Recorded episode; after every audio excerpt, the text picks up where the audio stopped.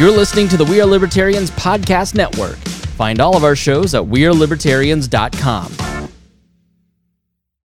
When you need mealtime inspiration, it's worth shopping Kroger, where you'll find over 30,000 mouthwatering choices that excite your inner foodie. And no matter what tasty choice you make, you'll enjoy our everyday low prices, plus extra ways to save, like digital coupons worth over $600 each week. You can also save up to $1 off per gallon at the pump with fuel points. More savings and more inspiring flavors make shopping Kroger worth it every time. Kroger, fresh for everyone. Fuel restrictions apply. No. Hold on. Screw it. We'll do it live.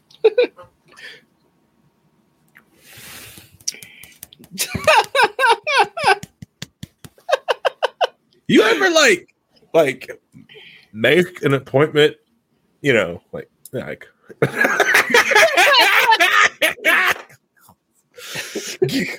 shows up, shows up immediately. You you you sit here and you like Harry.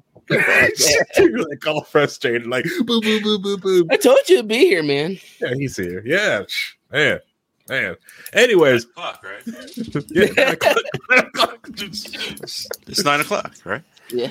Rockstar Reinhold showing up here on, on this on part two of this episode of Low Key Wall.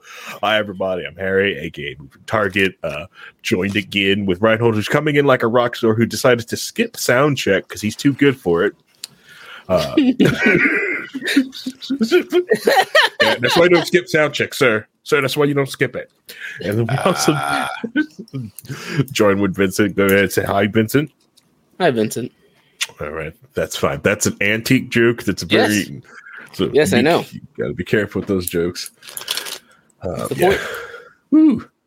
Oh, oh, we got someone that's like, yes, yes, you get to catch it live. You're catching it live, and we're actually all here on time. Back again. Look at us. We're riding again on time on a Monday night. Yeah, this feels good. It feels Yeah. good.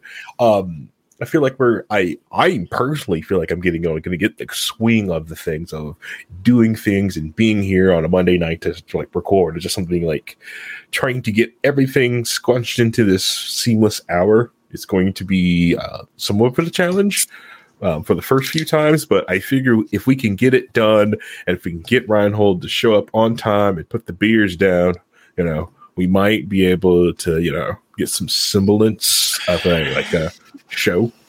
Okay, all right. Like, uh, I'll be honest. The seamless hour is going to be the issue. it's going to be like, all right, uh, we have 20 minutes left, and uh, Donovan hasn't gone yet, so uh, we're going to be here for another extra 20 minutes after. And Gotta wrap that up. Wrap it up. Okay. Right. all right. All right. So, but you know, uh, whew. so does anyone remember what we're doing? Does anyone remember their plot? Uh, what they're talking about on this episode? yes, I don't. Do anyone know why we're all here? Do you guys remember? to talk. Why are any of us here? All right. All right. See, talk Reinhold. See, the see, thing. Reinhold. See, we're not doing that. We're gonna go down that route, the route home with you. We're not. Okay? We're not going down there. We're not doing that with you. Okay. Not, All right. not, not until we start not- talking about Steins Gate. It's fine. Not doing four hour stream tonight. No, no four hour, no four hour Monday night stream. When we start streaming on uh, Friday nights, yes, yes, let's start doing a four hour Friday night stream. Okay, how about that? How does that sound to you, Reinhold? Does that sound good to you? Hey, whenever, man. I'll take. I'll take a four hours whenever I can get it. We'll start at eight o'clock on a Friday and go four hours all the way to midnight. Would that sound good? Just go till our voices just give out on us. It'll be midnight. See how long it can go. Uh, for, for you, maybe. They'll be like, all right, so that was that was the fifth arc of One Piece, and uh, now let's talk about the sixth arc uh, Anyway, so in this uh, lobby. And so low key wall is working on a project for it now the co- project we're working on is the media that shaped us um it was a it was came to my mind of trying to do something to do like the anime or things that I said that shaped me, a lot of my opinions. And I brought that idea to Vincent. He took the idea, ran with it, expanded upon it. So I decided to get the entire cast and crew to get, well, as much as people I can to come up with the exact same thought and bring out different media that help shape their opinions or basically touch them in some way, and so so you can just get better to know like the cast and crew, the people around the things. Are just yeah, let us talk about different media that we enjoy because how often you get to really just discuss the media. No, none of this is meant to be a book report or you know, and there's potential spoilers ahead on all everything that we talk about. So if you don't like spoilers, then grow up. Everything's got a spoiler on it. Learn to enjoy it, media. What? What? That's fair. That's fair. I mean, I get it. I get it. That's Yeah. fair. Yeah, yeah. Sorry, yeah. Grow up. And if there's too many spoilers, you know what? We have the spoiler tag. It'll give you a spoiler warning. If it's always going to come, we'll say we'll say potential spoiler. We're watching it live on the video. There'll be a spoiler banner on the bottom. So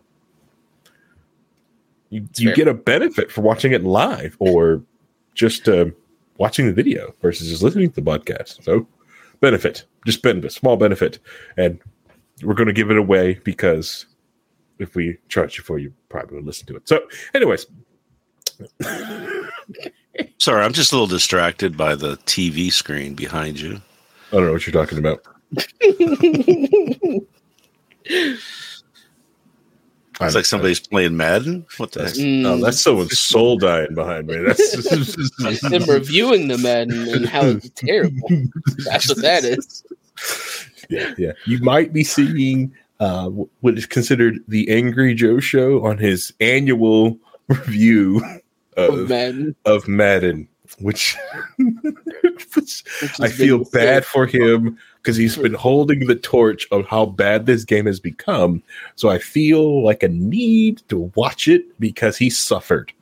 Yes. So for us to have this information, so I will suffer and watch and laugh and Suffer, suffer listening to him, right? Yeah. oh yeah, yeah. So This pain. so what we're bringing out today is uh, talking. Uh, so the media we're gonna like Reinhold's gonna do Bare Naked Ladies.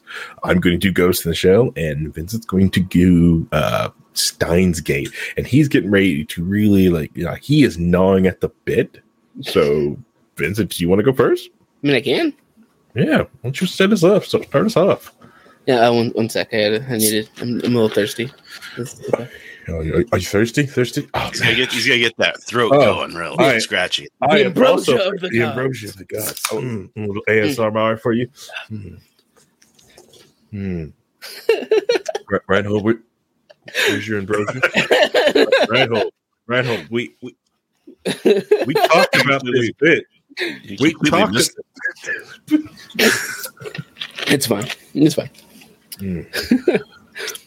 So Wow. Steins Gate for me was when I first watched it, it was at a point where I actually could understand the anime and media at the time. Because before Steins Gate, I'd watched mostly the Toonami stuff of like um, Dragon Ball Z and Naruto and all that stuff that was showing at that time.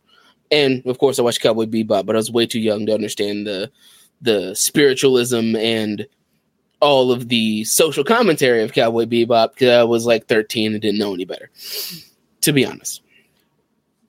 But I, I watched Gate when I was probably about 17 or 18, and then I started to, I was at a point mentally where I could start to understand a lot of the aspects of the anime that is much more in depth besides just, oh man, two action figures smashing together and it looks cool. So You didn't like that. I mean, I I enjoyed it, but it's more of this. Steins Gate was the first one that actually caused me to think in depth about the story and the narrative and everything that's happening. Um, Steins Gate, the premise is it is the most shorthand version. A group of outcasts figure out how to send messages back in time. And when they send messages back in time, it changes history but only the main character Okabe remembers that they've changed the time. And all the changes that happen to the world, only Okabe remembers it happening. Hmm. Up to a point where they they meet a convergence moment that will always happen, and they have to and he has to figure out how to revert all of the changes they made in the past to prevent that convergent thing from happening. Does like uh, does Okabe have like some like superpower that makes him do that? I mean, technically he does because he's the only person that remembers being able to switch lines, which he purposely calls reading Steiner because he's um, a Chunibyo, which for those aren't familiar with anime and stuff, Chunibyo is a is a term for like eighth grade mindset of somebody who basically has a who basically plays pretend but as a personality. So Okabe's alternate personality is the mad scientist Hououin Kyoma, who all, who always wears a lab coat, as Harry so eloquently decided to wear for the past two episodes, which wasn't explained last time because we never got to this point. They're very comfortable. Only like the, the greats have their their, their you know, coats on. It's my shield. Keeps me safe.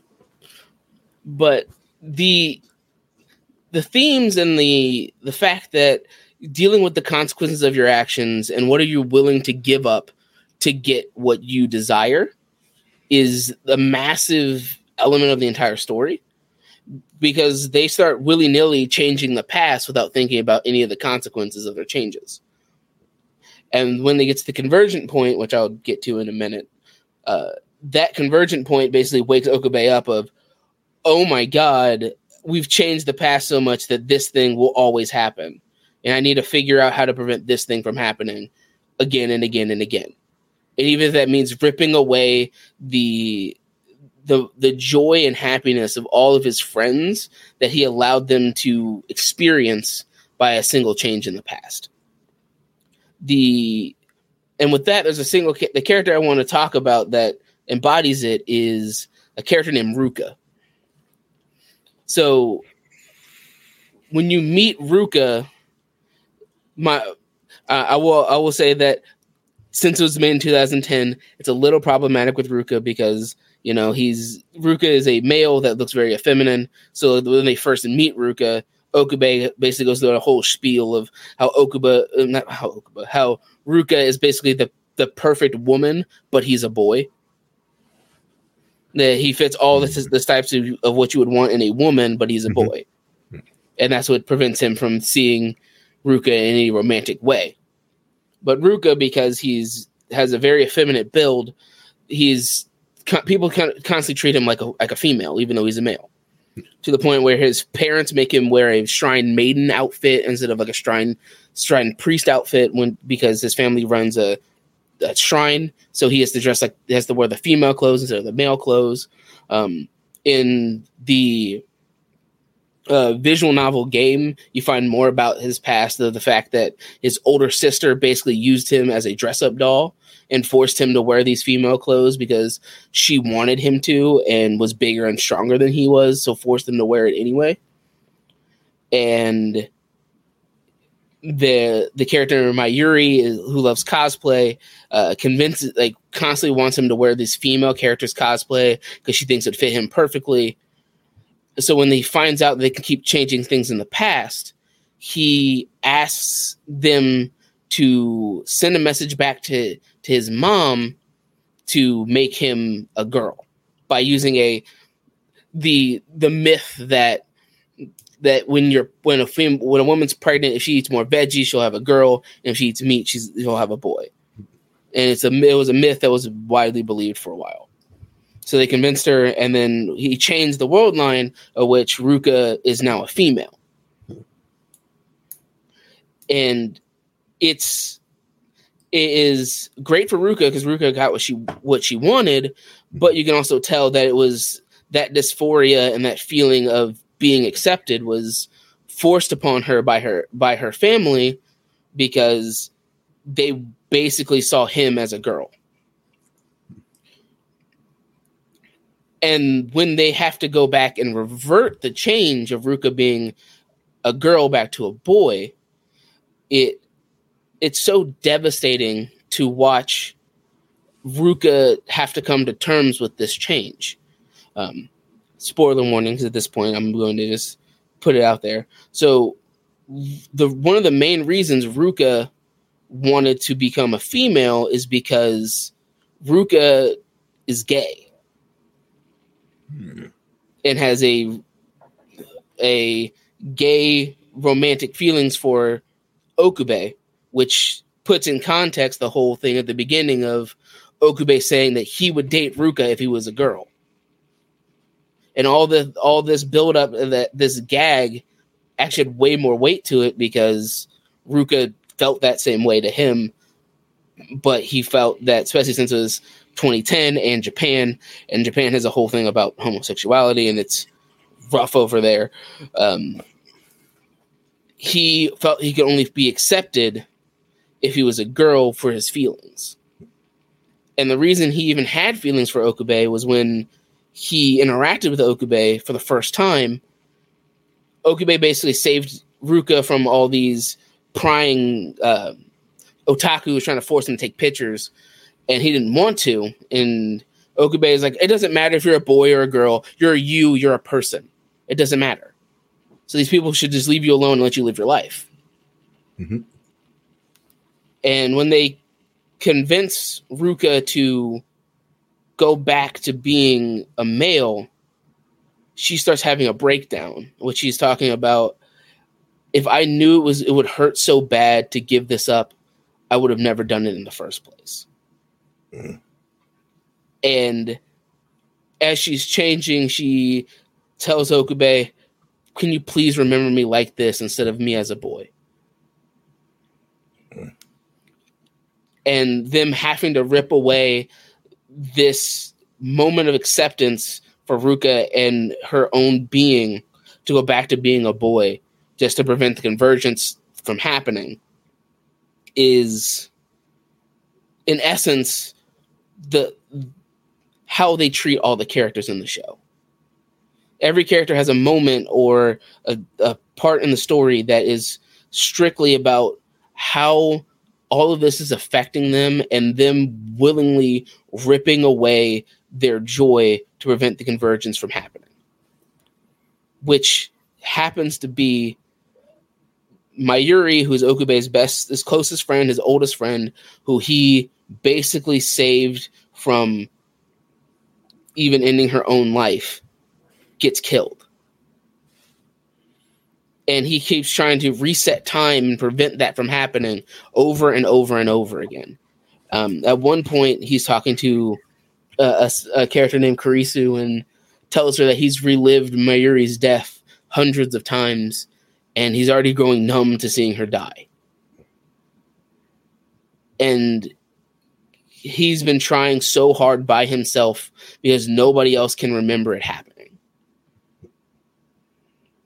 And the weight that puts on his his psyche and him dealing with with all of the the facts that he gave everybody what they wanted, but in order to save their friend, he has to rip it all away. And it becomes even more of an issue when he realizes that the first time he changed time was when he re- witnessed uh, a character dying who he became friends with later. And he has to let that friend die to save another one. And if he's willing to choose which friend to live and which friend to die and this is all wrapped around this core of the beginning of you get to understand these characters and they're silly and wacky and one Mm-hmm. guy likes is an otaku and one character is a girl who who wears a maid outfit and and wears cat ears and goes yeah all the time Yeah, yeah. Faris is the best. If you feel like watching the show, watch it for Faris. Faris too.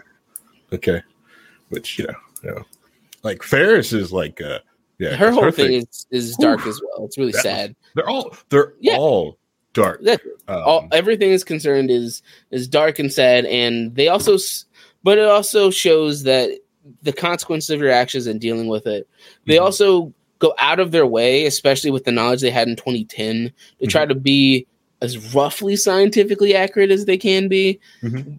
with even though most of it's kind of mostly theory that they elaborate massively on for no reason because like using the hadron collider to make black holes that allows you to send information back in time Yeah. It's a little extreme a little ridiculous but they they try to use as much actual theory to make it work Mhm. even though it's still science fantasy for most part correct. because they're time machines a microwave with a cell phone attached to it Yeah. It's ridiculous. Yeah.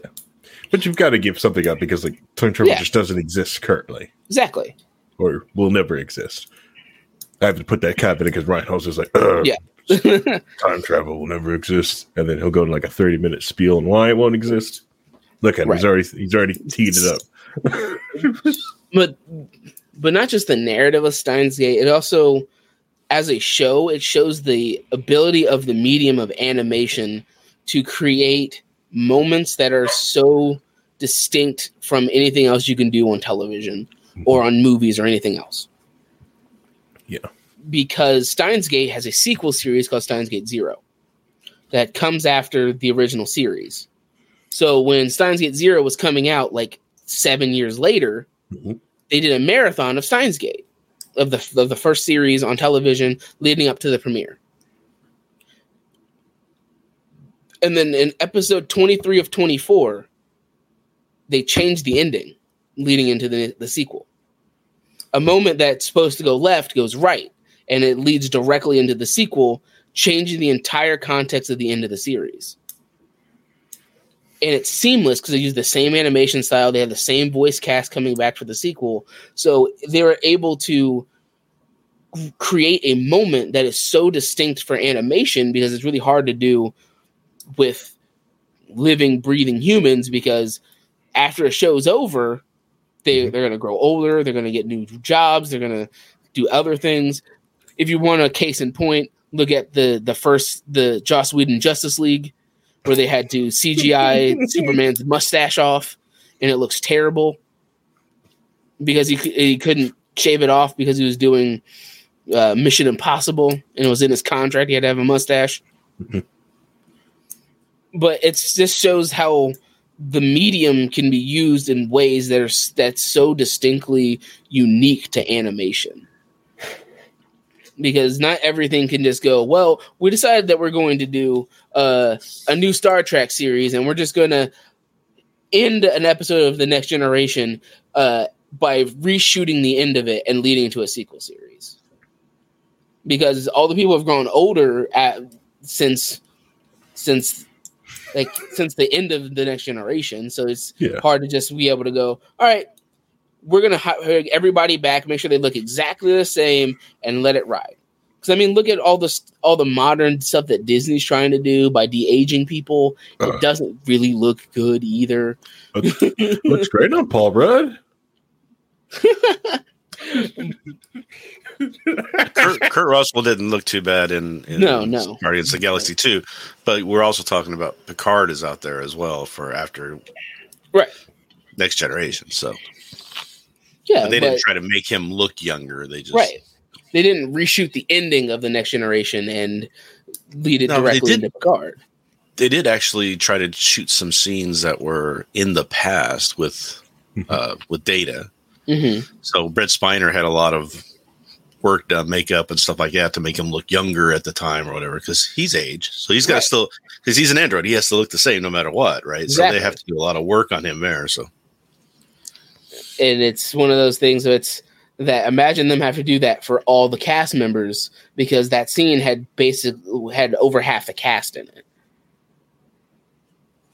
so it's one of those it's very unique to animation being able to take an ending of a series and just go no we're doing something else now Yeah, which is like yeah, it's the power of animation and like that. The ability to just read, just keep going and do different things. It's the thing that WB's uh, like their DC uh, animated series, which why it's phenomenal. Like Batman the animated series was phenomenal. So the fact that it stretched upon the series and it's Batman didn't age. He was just No. kind of ageless, but he could have go on with these fantastic stories that keep happening.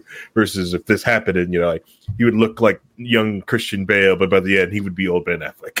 right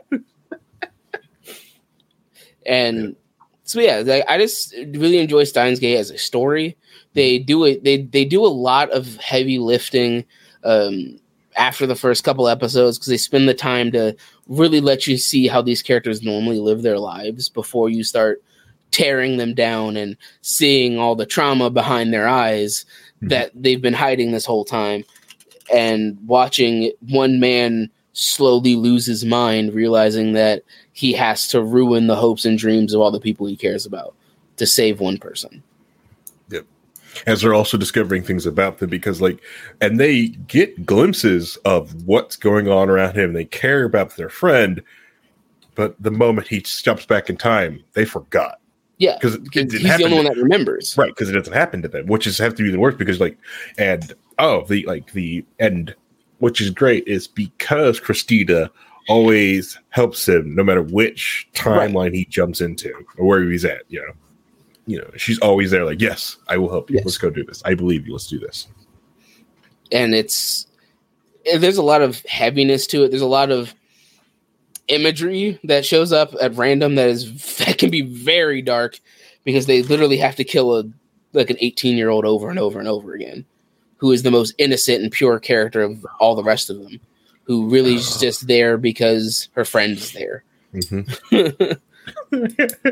I- yeah, I love that part where the series is like, just promise me you'll never use this shower here. Yeah, there's a bunch of humor, but it's also very dated because they use like at channel to like to research stuff. Mhm. and they they use a bunch they they reference a bunch of like old memes that were popular in 2010 Yeah. This- and stuff like that. Those memes still hold up. Yeah, but it's still Oh but yeah, yeah, still, yeah. The older it gets, you can gonna be- definitely feel how dated it is. Yeah, yeah, it's fine. It's fine. So, Yeah. I have a quick question. The Yeah. is the is the attraction and the the meaningfulness of this show to you just the fact that it was your first foray into higher thought fiction, or was there something about the story itself that really attract that really spoke to you? It, it was a combination of the concept of this is the first anime that I felt like I emotionally like understood being being at a mature enough age to understand the emotional narrative parts of it. But also i i really enjoyed and emotionally connected with watching somebody struggle against fate. Hmm. What basically watching okube struggle against what he knows is inevitable over and over and over and over again and watching himself fail and not give up about it. And even with that moment he was ready to just throw in the towel, the one person he still trusted in him helped him work himself through it. It's very much the emotional journey that Okube goes through and the fact that that by itself isolated Steins Gate has a very great narrative that helps you go through and deal with all these other people's emotions. But with the seek on top of it with the sequel series Steins Gate Zero, it follows a different path of science and stuff they're dealing with, and it falls more into Okube dealing with the trauma of him doing these things, him Mhm. watching somebody he cared about die, and him basically losing all of his spirit and motivation for almost anything. Mhm. And watching him deal with the trauma of it for me that's what it really bo- a lot of it boils down to just it's the narrative itself is very powerful and watching okube's journey even though there's a bunch of other stories of fighting against fate it's very distinctly different than other ones because you can tell how powerless he really is. That that no matter he can't just punch the the issue and it goes away. He can't pull out a lightsaber and fight his way through it. He mm-hmm. has to think through it. He has to figure out what what is it what is his friend's deepest desires and can he emotionally deal with the consequences of removing those desires from those people. Hmm. Yeah, because yeah, that was the one thing. That, uh, he didn't just do it for them because he had the power too. Like you know, I'm just going to do this thing, Right. but he made them do it. Right. They they had to they basically had to agree to change the past. Mhm. He had, he he wouldn't do it if they didn't agree to do it. Yeah. All right. Okay. Huh. Yeah. Yeah. Which spoiler. Also, I, I've watched the series. I've watched, you know, I watched. Uh, I think I've gone through it because I had to do the uh, this the Japanese subtitle, then I had to do the American voice actors, and also the exact same with uh, Steins Gate Zero. Steins Gate Zero was pretty rough uh, to get through because it was like tearing back at the wound Yes. that you thought healed over from watching Steins Gate. Uh, Steins Gate Zero is so rough because it's it's dealing with AI a lot more and what is what is a person. Yeah. When you have somebody's memories saved into a computer, do mm-hmm. they are they still the same person? Yeah. Because that's the person that you knew, but they can't have new memories. They can't build new things mm-hmm. from the past that you shared with them. And him dealing with all the trauma. that too. That's also a thing. yeah. Hmm. Okay. Yeah, me- Turn the floor over to you, to you guys because I probably talked for more than my allotted time. It's fine. It's fine. It's fine. It's fine. Like I said, not a book report. We just wanted to, you know, we just want to get that like the thing that like thing uh, and why it got to you, why it affected you, why are you, you know, and why did you, you know, feel like it's enough to share with the group. So Right. yeah. Okay. Yeah. All right. All right. So Let Harry go next. Right. Right, Ryan, do you want to go next? Is this? Is, No, no, you, want- go. You go ahead. No, you had go next. I've got, I've got a topic that I could go on for a while about, or I can shorten it up if needed. So let's let you go, and then we'll see where we're at on the time. Right, I was like, needs I need the hard stop. if you let me go now, you may not have time to get a word in. So Reinhold he'll make Trust me, Reinhold. If I really wanted to, me and Harry could have a back and forth conversation about Steins Gate for the next four hours. Yeah. that could be the four hour stream. four hours. Just us talking about Steins Four Gate and Steins Gate Zero. All right, so my assignment for this one, the one I bring to you, is the cyberpunk um, anime uh, and manga uh, Ghost in the Shell. Ghost in the Shell, the anime movie that, that I watched, the OVA, really did affect me a lot um, growing up as a kid because it was like just like Donovan, when you first saw your first like anime was like this whole like just affected you.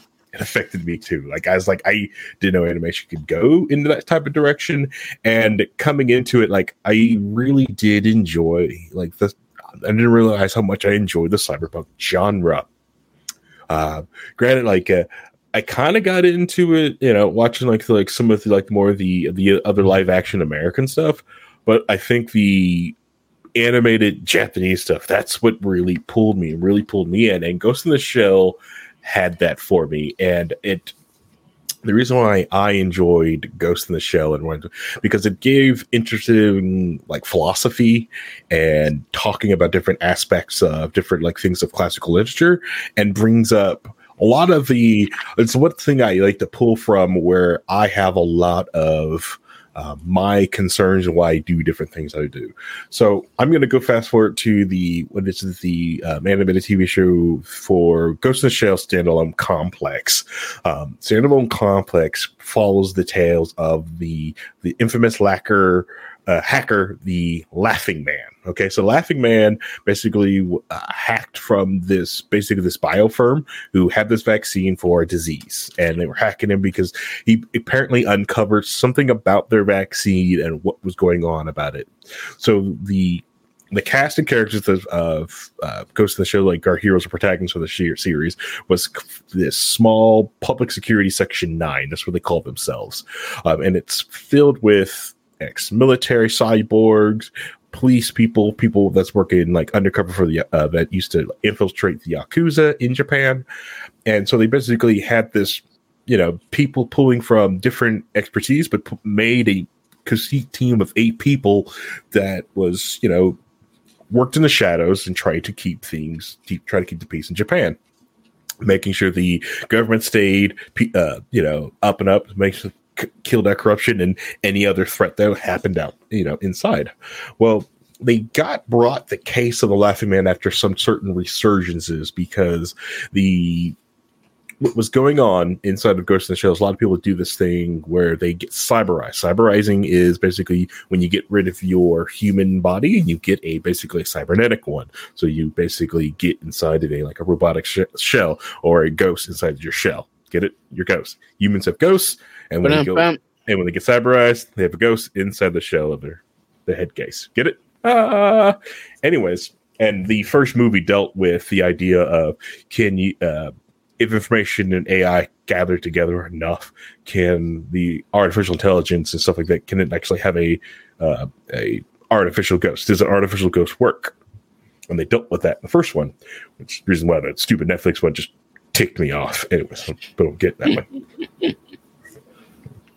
the Ghost in the Shell standalone complex uh, dealt with the vaccine versus nanites uh, dealing dealing with an issue that came with uh, being cyberized called cyber 8 what they call uh, cybernetic uh, sclerosis basically the hardening of the brain from being cyberized uh, some people would have this rare disease uh, this defect that was happening and they had a uh, basically this anti thing that they would deal with to it's basically just keep you addicted. You would just keep buying this drug and you always had to keep paying for it and, and keep going on. But someone did develop a vaccine, one shot, you're done, you're cured, you're gone, you're good, right? But that was suppressed because the organization really wanted it. Remember, cyberpunk dystopia, just because it resemble you the real world, too bad. is, welcome to cyberpunk dystopia. You know. the bad guys are everyone.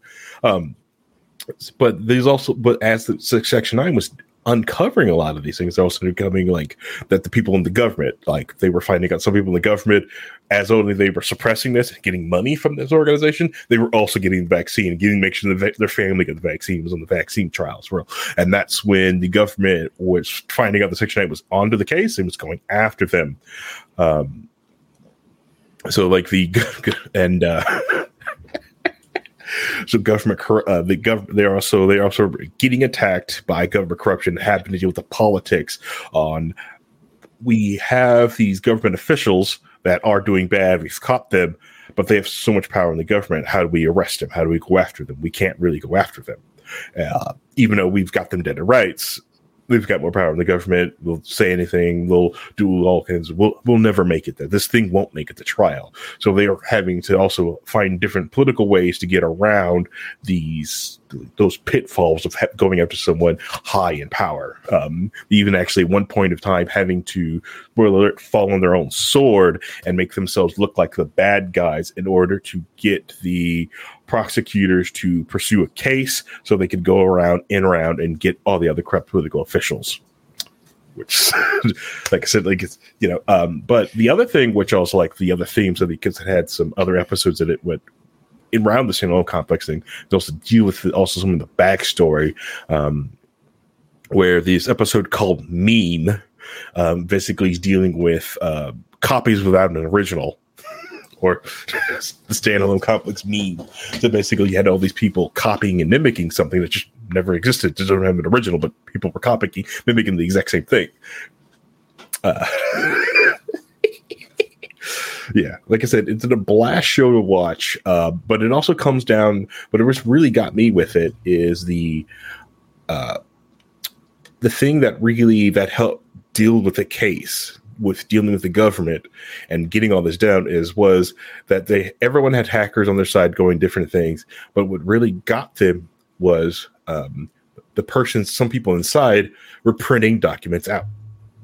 The physical data rolls what they couldn't hack that were sent in documents, and is that is what uh, those physical data logs, which someone didn't account for or think about picking up, that is the pitfall with the government. Someone built it and printed the log out and put it in the archive, and no one went to get it because it's paper. And eventually, someone just said, "Like, wait a minute, someone prints this out," and they went there and got the paper documents.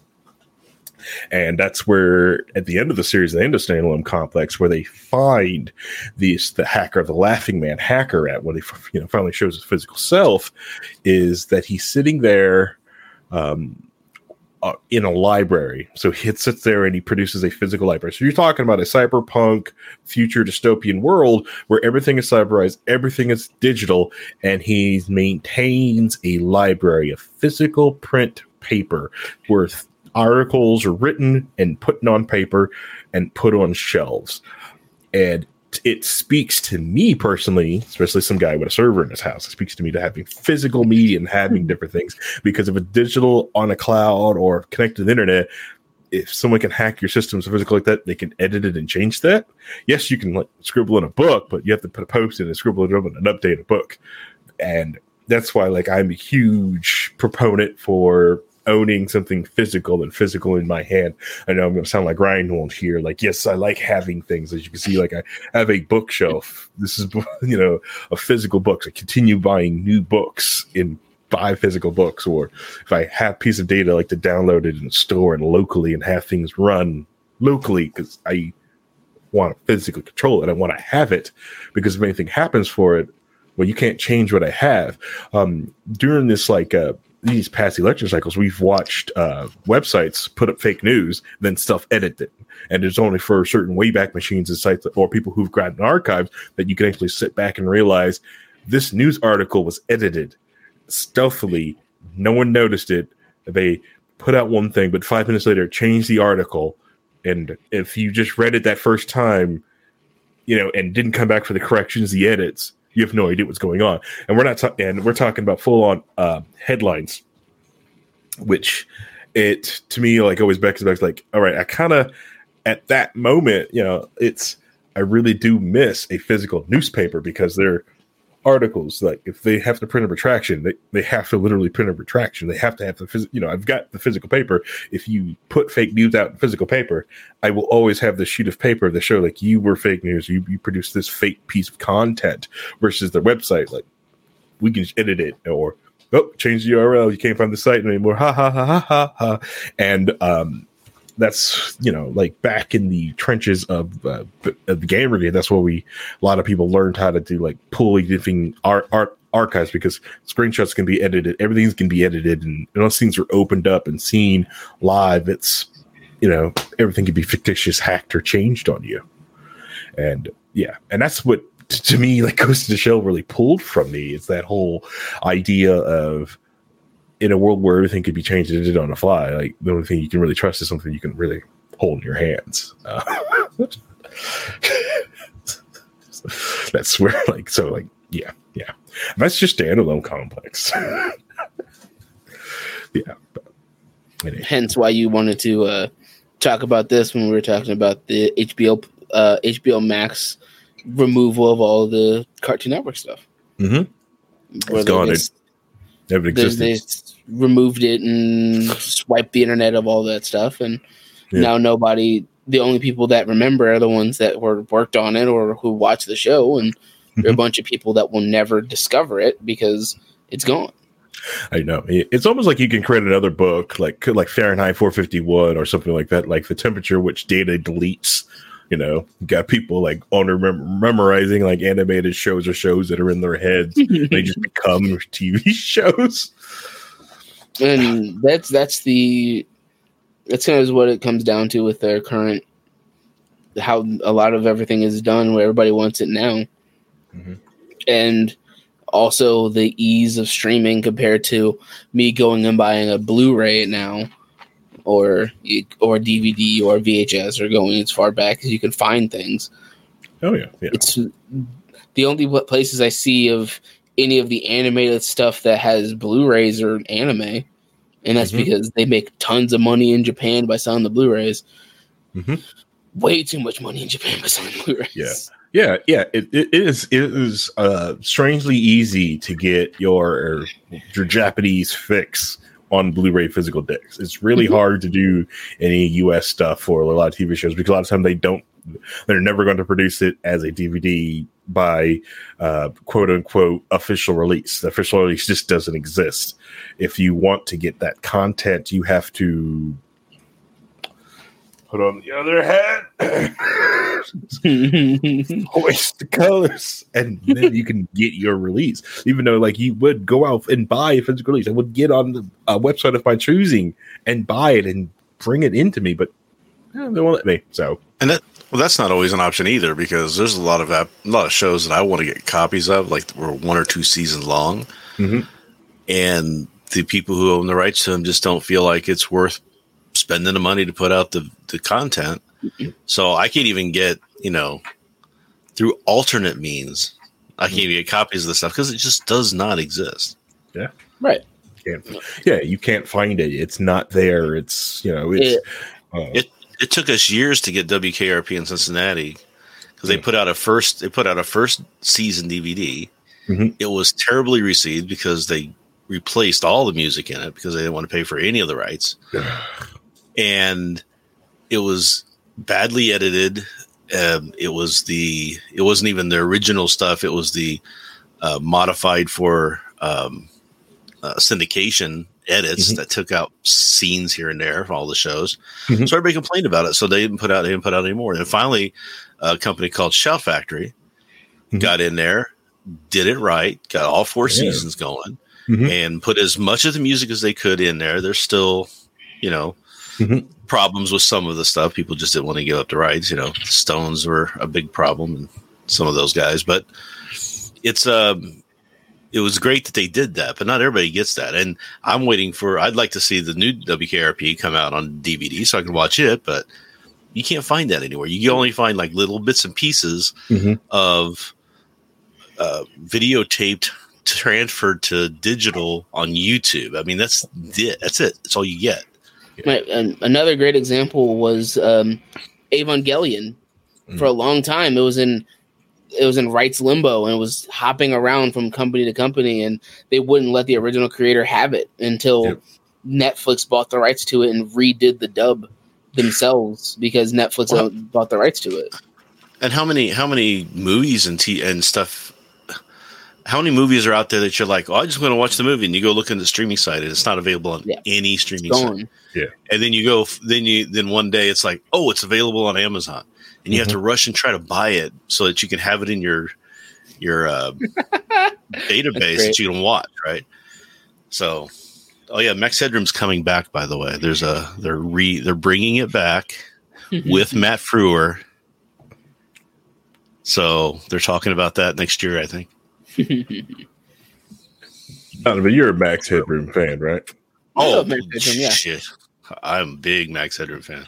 I'm talking about I the, was- uh, but so like you, do you want to know do you know what Max Headroom is? Yes. Oh, okay, okay.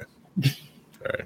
All right. I got this clip queued up, but I was gonna like Yes, and I also even know it. about the the hack that they use where they use Max Headroom in the hack of the live broadcast. I know about that too.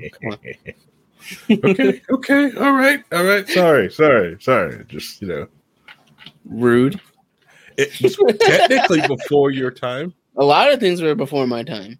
Okay, all right, all right. Well, that came out when I was in college, so that was back in '85, Yeah. like that. When that came Yeah. out, Yeah, Yeah. a lot of things before my time. Okay. Yeah, yeah. But 85, I was negative nine. Ooh. Spicy. So Attacking Reinhold with emotional damage. and that's our sponsor, G Fuel. Oh, So, GG. technically, I could be your That's the name grandfather. Is what we're saying. That's good- that's good to know. Technically, I could be your grandfather. Oh, man. technically, yeah. Yeah. Well, what's uh, the uh, what's the Wall Network finally gets enough money? We can get it. Yeah, uh, sitcom. You know, Vince starts writing sitcoms. You know, oh, you can you know you can play his grandpa in a sitcom. It'd be great. It'd be, it'd be called "Get Off My Lawn." Get off my lawn. it wouldn't even be a sit- it wouldn't even be a sitcom. It would be a kids pod- today. it'd just be a podcast of everybody on the Wall Network complaining about either the younger or older generation. yeah, that'd be fun. That'd be fun. Probably. So basically, just like our chat. Yeah, pretty much. Pretty much. pretty much. Yeah, pretty much. Yeah, but with a laugh track. But with a laugh track and and uh, slight and ninety percent less offensive memes. Well, Um, Mm. Our chat does have a, a laugh track in my head. I, Yeah. I hear it as All I'm reading. right, all right, yeah, that's fine. That's fine. Anything else you want to talk about that for Harry? What for Ghost of the Show? Yeah.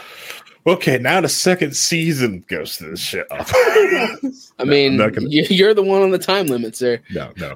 I will let. I will. Uh, will step down and relinquish my time to Reinhold. in, the presence of trying to get this into the uh, uh, somewhat of a nice tight hour. Sounds like hour 15 to me, but you know, neither here nor there. So let's. Uh, we need to talk about tight when we're talking about Barenaked Ladies, right? Is that what we're talking about? Mhm, mhm. So, Barenaked Ladies, in the context that I'm discussing, is the name of a um, sort of alternative band, rock, alternative rock band, I guess you would say. hmm It's hard to it's hard to say. So, um, yeah, but it's alternative rock. They started kind of in the early '90s in Canada, and they were what was considered quirky. They got their start, their the first kind of claimed to notoriety by recording their first video on uh, I can't remember the name of the of the program, but it's basically it was like it was Speaker's Corner, I think was the name of it. But the Canadian broadcast system had set up a like a camera booth where you could go in and you could just record your thoughts for like a minute and then it would save it and then they would go through it and they decide if they wanted to air one you know somebody's thoughts you know something like an op-ed or something. So they decided to jump in the booth and record a song and it got a bunch of airplay from that and they they ended up uh, kind of breaking out. They were one of the first artists to sell a certain number of cassettes um, that they made themselves. You know how when you go to see some rock bands that are getting started, they sell, hey, get our DVD, get our CD or mm-hmm. whatever, right? They sold enough to get on the record charts and, and chart for it in Canada. Hmm. So the the thing about Bare Ladies that I like a lot is they have irreverent humor in their songs, hmm. but they also have very serious topics that they go on about. And some of them are very, very dark in that regard. But the most important thing is that it's all very intelligently written. And an example of that is uh, there's a song uh, called "When I Fall," uh, and it's basically the the story of a a window washer who's washing the windows of the high rises, and he sees all the you know the rich people inside making their money, and he's out there. He, he basically says that his uh, a crystal clear canvas is his masterpiece because of its you know that's how he looks at it, but he, he, he imagines falling off the building and says something to, and, and the, the line is 9.8 straight down so there's some science 9.8 straight down Um. The the brian wilson a great song about brian wilson. Where they talk about uh, uh, pavlov's dog in there. Ring a bell and i'll salivate. How would you like that? Is, is the line. It's um, it's very very intelligent. Uh, a song called box set that was put out um, was basically examining the the box set craze that was going on at the time. You know everybody was putting out their own box set so he put out this box he was talking about putting out his box set because he was um, the story was about the guy who had been around for so long Mhm. that everybody just knew him for his one hit even though he's done all this other work. And he's getting frustrated and angry about it. And he's like you know and but the song's kind of uh, kind of about his going through that process of dealing with it. Uh, but he, he starts listing off what's on each of the discs. And one of them was a dance remix full full nothing but dance remixes. Um, another one was all new material but his voice had gone because he had he had a, a cold so they used a computer to try and make it work and it did, it sounds horrible you know? So it's all this all these little joke things about how people were putting box sets together. Um very it's a very good song. Um songs about um there's a song called running out of ink where um, it, it's about somebody who's like had been writing music and was successful, and then now he's writing more music, but it's not as good. And he doesn't like it. He doesn't think it's as good. People are telling him it's not as good, so he's like considering himself running out of ink. He doesn't have the ability to do what he used to do. So that's a little bit of a fear there. Uh, songs about war, songs about uh, drugs, uh, just, just some really intelligent stuff. Even last year, they put out a new song off their latest album. They've been doing this for, for this long period of time. Still going.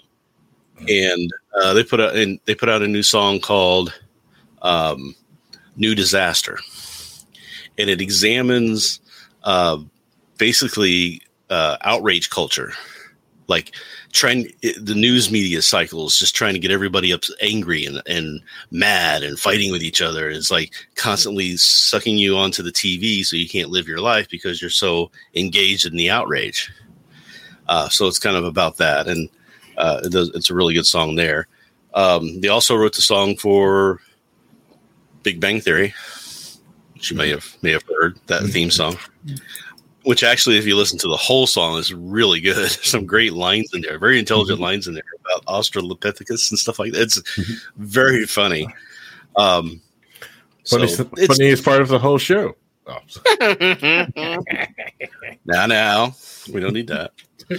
Um, Nerd reference. I have a I have a love hate I have a love hate relationship with Bernie with uh, that was a, uh, Big, Big Bang, Bang, Theory, but that's not Um, the unfortunate thing with with uh, Barenaked Ladies is that one of the founding members left the group after some issues, so he's no longer with the group and writing and everything. So I think some of their quirkiness has gone away because of it. But they still do some great stuff, and they still do. They really tackle some good topics, and they do it in a very irreverent manner. So it's it's fun to listen to. It tackles hard, difficult issues a lot of the times. Sometimes not. Sometimes it's just pure comedy. Um, th- they have a song called "King of Bedside Manor," which is hilarious. um, their live shows are incredible. I don't know if you ever. It's what it's the only the only live show that I ever seen was better mm-hmm. and more entertaining was Weird Al because Weird Al puts on a show. That's fair. Right. So that's that's entertaining. But they come out and they sound awesome. They take breaks in between the songs to do raps and uh, make up little things back and forth. These little call and answer things that they did they did all the time. Um, the, the funny thing is that they're they're one of the first bands who have done a lot of things. Like they had the the first video uh, for one of their songs made by YouTube stars. Now that was done later by um, uh, what was the name of the band? Uh, Radiohead, right? Weezer did that too. Uh, but yeah, they were where they literally just took a bunch of memes and shoved it in a music video. Yeah, but this was actually like they got uh, um, like Kona and all these people who are like the original OG YouTube guys were actually filming bits that get it went into the song. So it was like a video of them doing things. Um, so they they did that. They had a uh, a contest for making a fan video to a song, and if yours was picked, you got to be into the official video. And the guy who won the official video ends up running through like I think supposedly naked through this uh, thing. So it's, it's it was kind of fun for that. Um, and there were but there were a lot of good fan stuff that came out of that.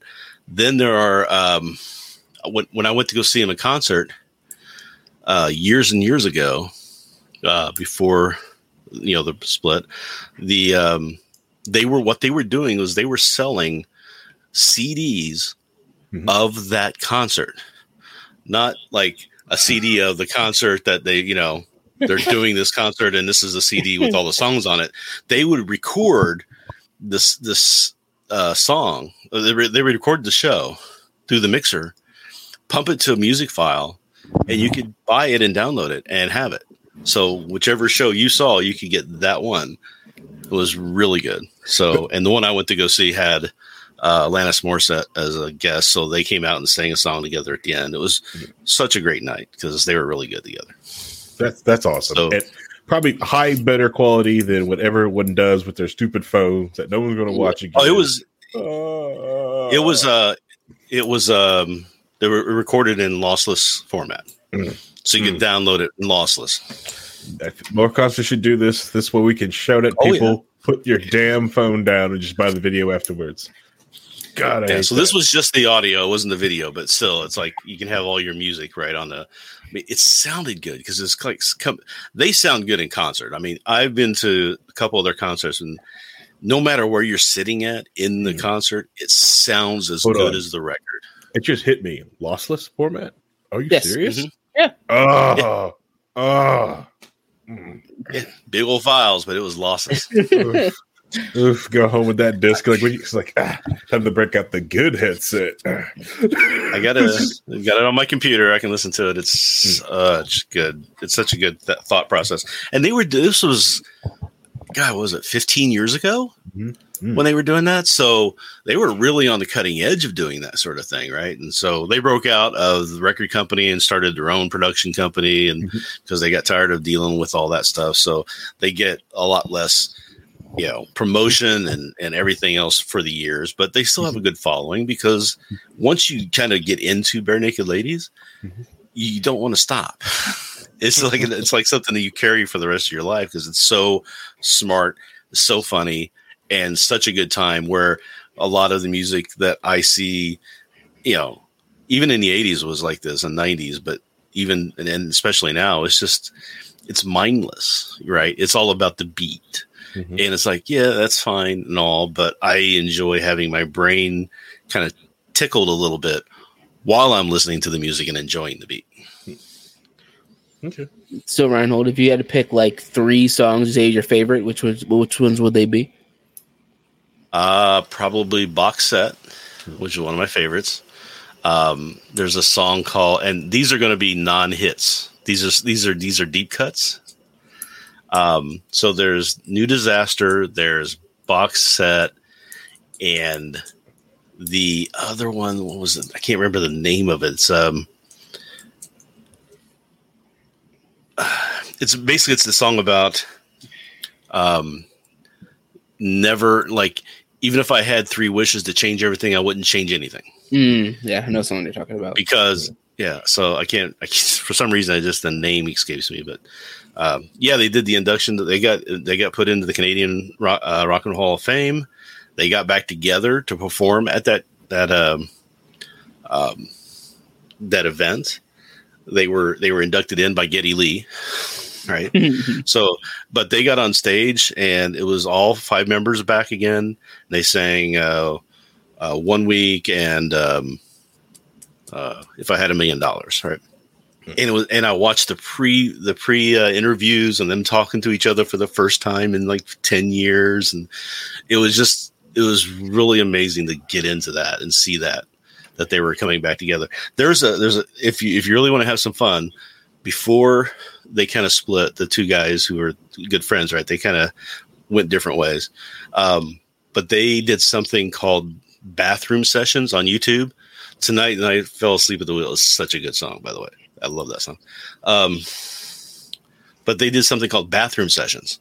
If you go on YouTube and you look them up, Barenaked Ladies bathroom sessions, it's basically uh, them in there. He, he's in there playing music, um, and uh, Steven comes in. Steven Page comes in every once in a while and does. Uh, they do a duet together, and some of them are very funny. like there's one time where they're singing the song, and he. Uh, it starts off with just you know, just the one the one singer, and then Steven Page, right, like uh, 30 seconds into it, walks out of the bathroom, buttoning up his pants, and you hear the flush of the toilet. Sorry, right in the middle of the song. It's just they're having fun with it, but it's all acoustic re- redos of all their music just to a video camera on YouTube. And that was, God, that had to be 14, 15, 16 years ago when he did that. So they're they're out there. You can watch them. They're very fun. it's really interesting. Like the like, I've known of Naked Ladies because you know most people know of them, probably not as in depth as you do.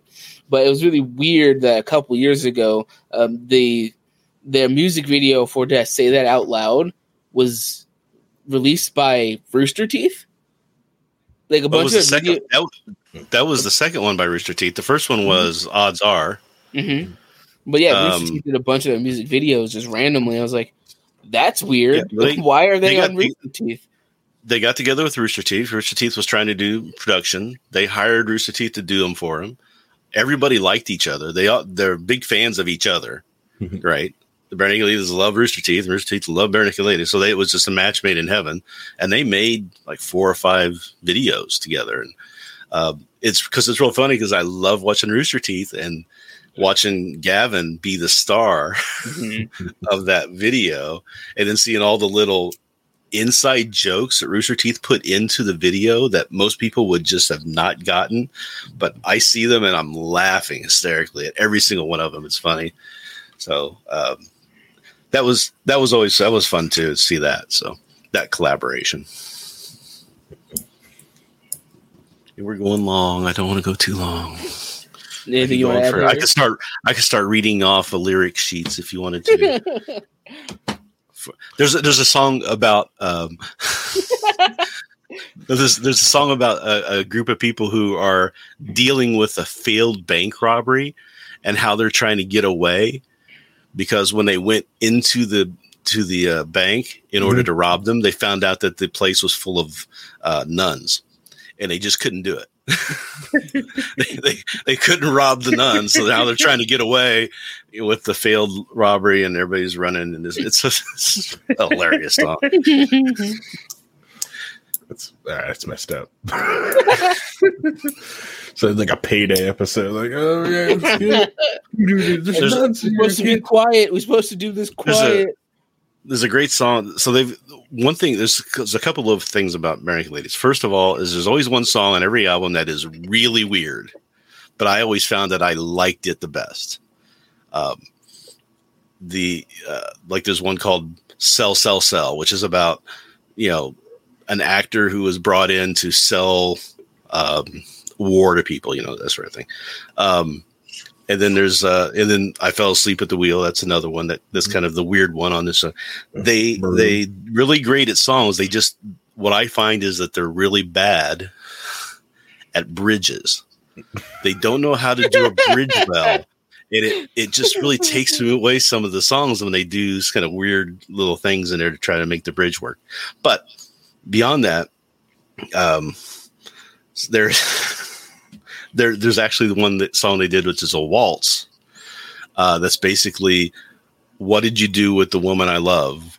Did you hide her away and kill her or something and take her place? Because you're not the, that person, right? So it's this is like a, a, a guy realizing that his wife had changed and he no longer saw her the way she was. She's different now. And it's it's a really uh, cute little song. It's a nice waltz song, uh, three four time, but it's just stuff like that. I mean, they've got such great songs on all of their albums. It's it's really hard to pick even a top ten. Well, well, we're at home. It is like uh, we're getting to that point. So, like, um, if someone had to, if you had to pick one song, one Naked Lady song, you like, if you got to listen to one, mm-hmm. what's the one song? Brian Wilson. Okay, all right. Well, you heard it here, folks. If you're going to, you know, you- when you wake up this morning and you just like, you know what, you need a song to- on in the shower, put it on. Put some Bare Ladies on. Listen to was it what? Brian Wilson. Brian Wilson, get a live version. It's off the there's a Rock Spectacle album. The live version is so good.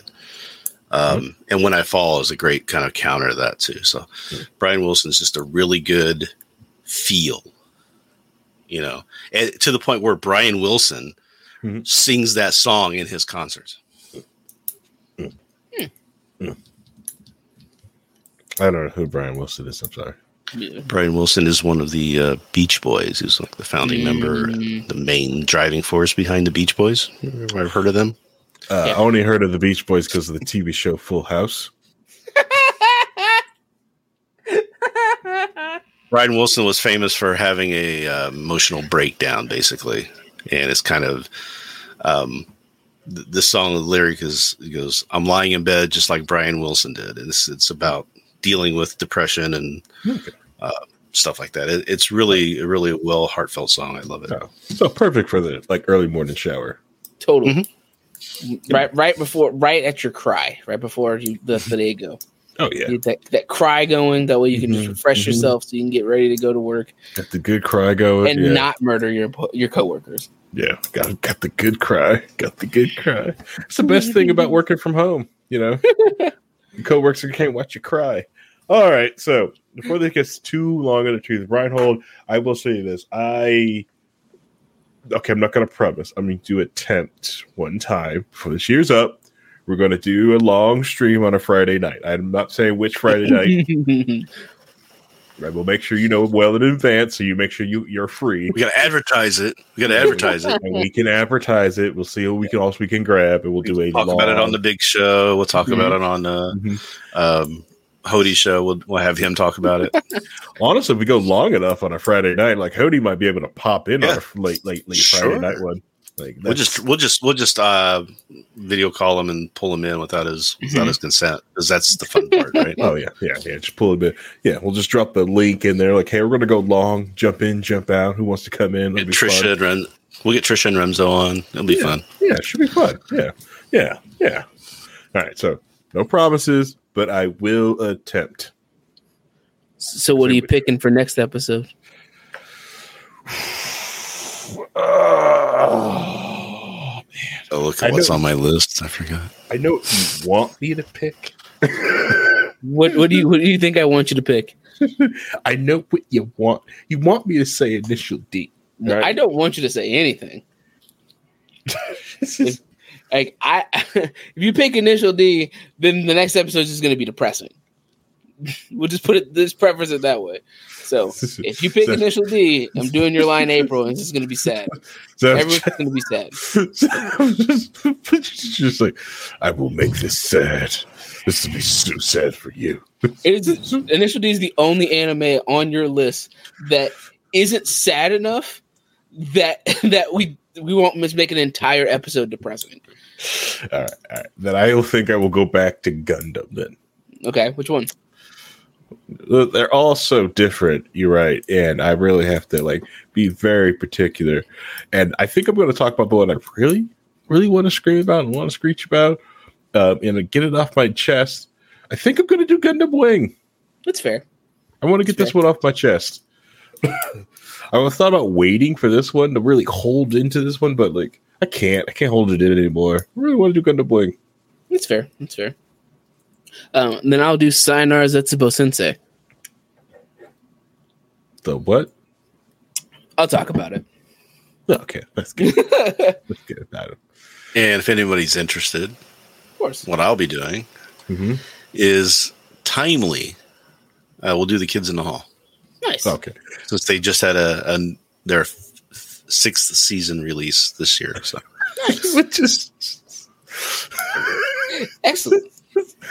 which when I first saw that, like Kids in the Hall is back, I was like, what are they just redoing the shows? Oh, oh, they're making a new season. Oh, what? what? oh, Jesus. and they and they very first very first sketch tell their fans that they aren't screwing around and to expect anything because you end up with full frontal from two of the guys. Oh, my God. We're not on TV anymore. Let's go. because the, the the bit this said, well, you know, is they're robbing a bank. Uh, I don't, we shouldn't probably get into it too much, but they're robbing a bank because it's sorry. funny. Um, and and they're like, "Oh, we're gonna do. They're gonna catch us." Because yeah, but they're looking for two guys who wear clothes. We we're not wearing any clothes. They won't know it's us. So they take all. They, they realized, and they said when they were writing this the sketch that they realized they kind of had to do it. They couldn't just kind of fake it, and they were kind of thinking about, you know, surreptitiously putting things in the way and doing this. Like, and they said, "No, we're the kids in the hall. We're gonna do it," and they did He's it. got to go. He's got to go. We're just gonna do it. Okay. All right. All right. This one should be fun. It should be fun. So uh next Monday. Or- Well, Monday's late. Next Monday's Labor Day.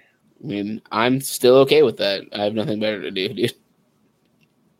Yeah, I, I'll be fine. I'm fine. so that's fine. I might even, it might even be better because I won't have like work all day and be tired on my Monday, so it'll be fine. right? Yeah, I won't have work all day, so yeah, I, yeah. I sleep in. By sleep in, I, Can I I sleep. do some reading? Yeah, by sleep in, I mean six a.m. By sleep in, he means 445.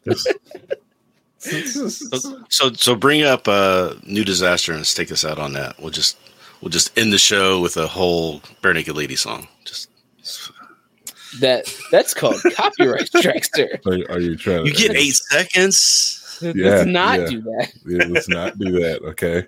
Let's Have not- you not been watching no the- fun. Yeah, the I age want to. restriction demonetized saga happening on YouTube right now? know. I do want to push the envelope and actually like post clips of some of the shows that we have, right? Uh, especially like after watching like uh, the Angry Joe, like the Angry Joe filter over like Mhm. the clips, so we actually like play the clips. Mhm. You know, and just have the requirement like there has to be no music on it, and you've got like you've got eight seconds. Oh, yeah. Play the clip, do it. It's all you get. It's gonna have this filter over. Oh, God. It's going to be so good. Good. But yeah, I thought about like just like let's push it. Let's see what's going to happen. What's worst? thing- You know, yeah. Worst Well, we thing could do stills, right? We could do still pictures. Oh, yeah, parts of this. Yeah, yeah, but like some of us are doing um, motion. Uh, a lot of the stuff that uh, Vince and I do are motion. Okay, all right. I know a lot of your things is mm-hmm. music, Sort of. which is like So, well, yeah, instant, but it- co- it's- instant copyright. it's like- immediate copyright. No, but there's videos. I can show a picture of the video so you can see the Yeah. people, what the guys look like or oh, something. yeah. You know, Yeah. So I don't have to play the song. Yeah. Love Yeah. to. I'd love to be able to do a, a, a podcast where I could just play music and talk about it, but there's not a lot of them out there doing that because it's hard because you get hit a lot. Now, if you want Reinhold, uh, We're the Libertarians uh, R and D department, we we can make our own streaming servers that we can do whatever the heck we want over there. True. We Yeah, but that. what happens? What happens when they go after your internet provider and you get your three strikes? That's the thing, sir. Uh, they've got to find me. They'll find the I've cloud server. They can find the cloud server, but I bought that cloud server with Bitcoin, so good luck. And you're and you're using Onion Router, right? Uh, no. I mean, yeah, yeah. There's not enough people in my neighborhood to use use Tor. I, I I moved to an area which I like, but like no one here uses Tor. It's really hard to get. So like every I know like every time I boot up Tor, like everyone I, I'm a target. There's no one in this area using Tor. yeah, that's the best thing about being in the city. You could you could probably hope someone around you is using Tor. And that goes a shout out to all you people out there. If uh, um, if you're not playing using Tor randomly, you should just uh, turn Tor on just randomly. Just turn it on, leave it on. Just do something. Trust. Got a computer over the side. Just put Tor on it. Put it off to the side. Anyways, that's enough of this before this gets too long in the tooth. All right. Gonna wrap this sucker up. So you know what we're doing next week. It's gonna be Labor Day. You'll be off all day. You know, crack a beverage, listen to us at nine o'clock uh, Eastern Standard Time, and as we go through all this, uh, as we hit the classic, which we're doing uh, Gundam Wing from Vincent and uh, Kids in the Hall from uh, Reinhold. the English is goodbye, Mister Despair. Yeah, sure it is. It really is. Yeah, sure it is. All right, everybody, say goodbye. Never. Bye.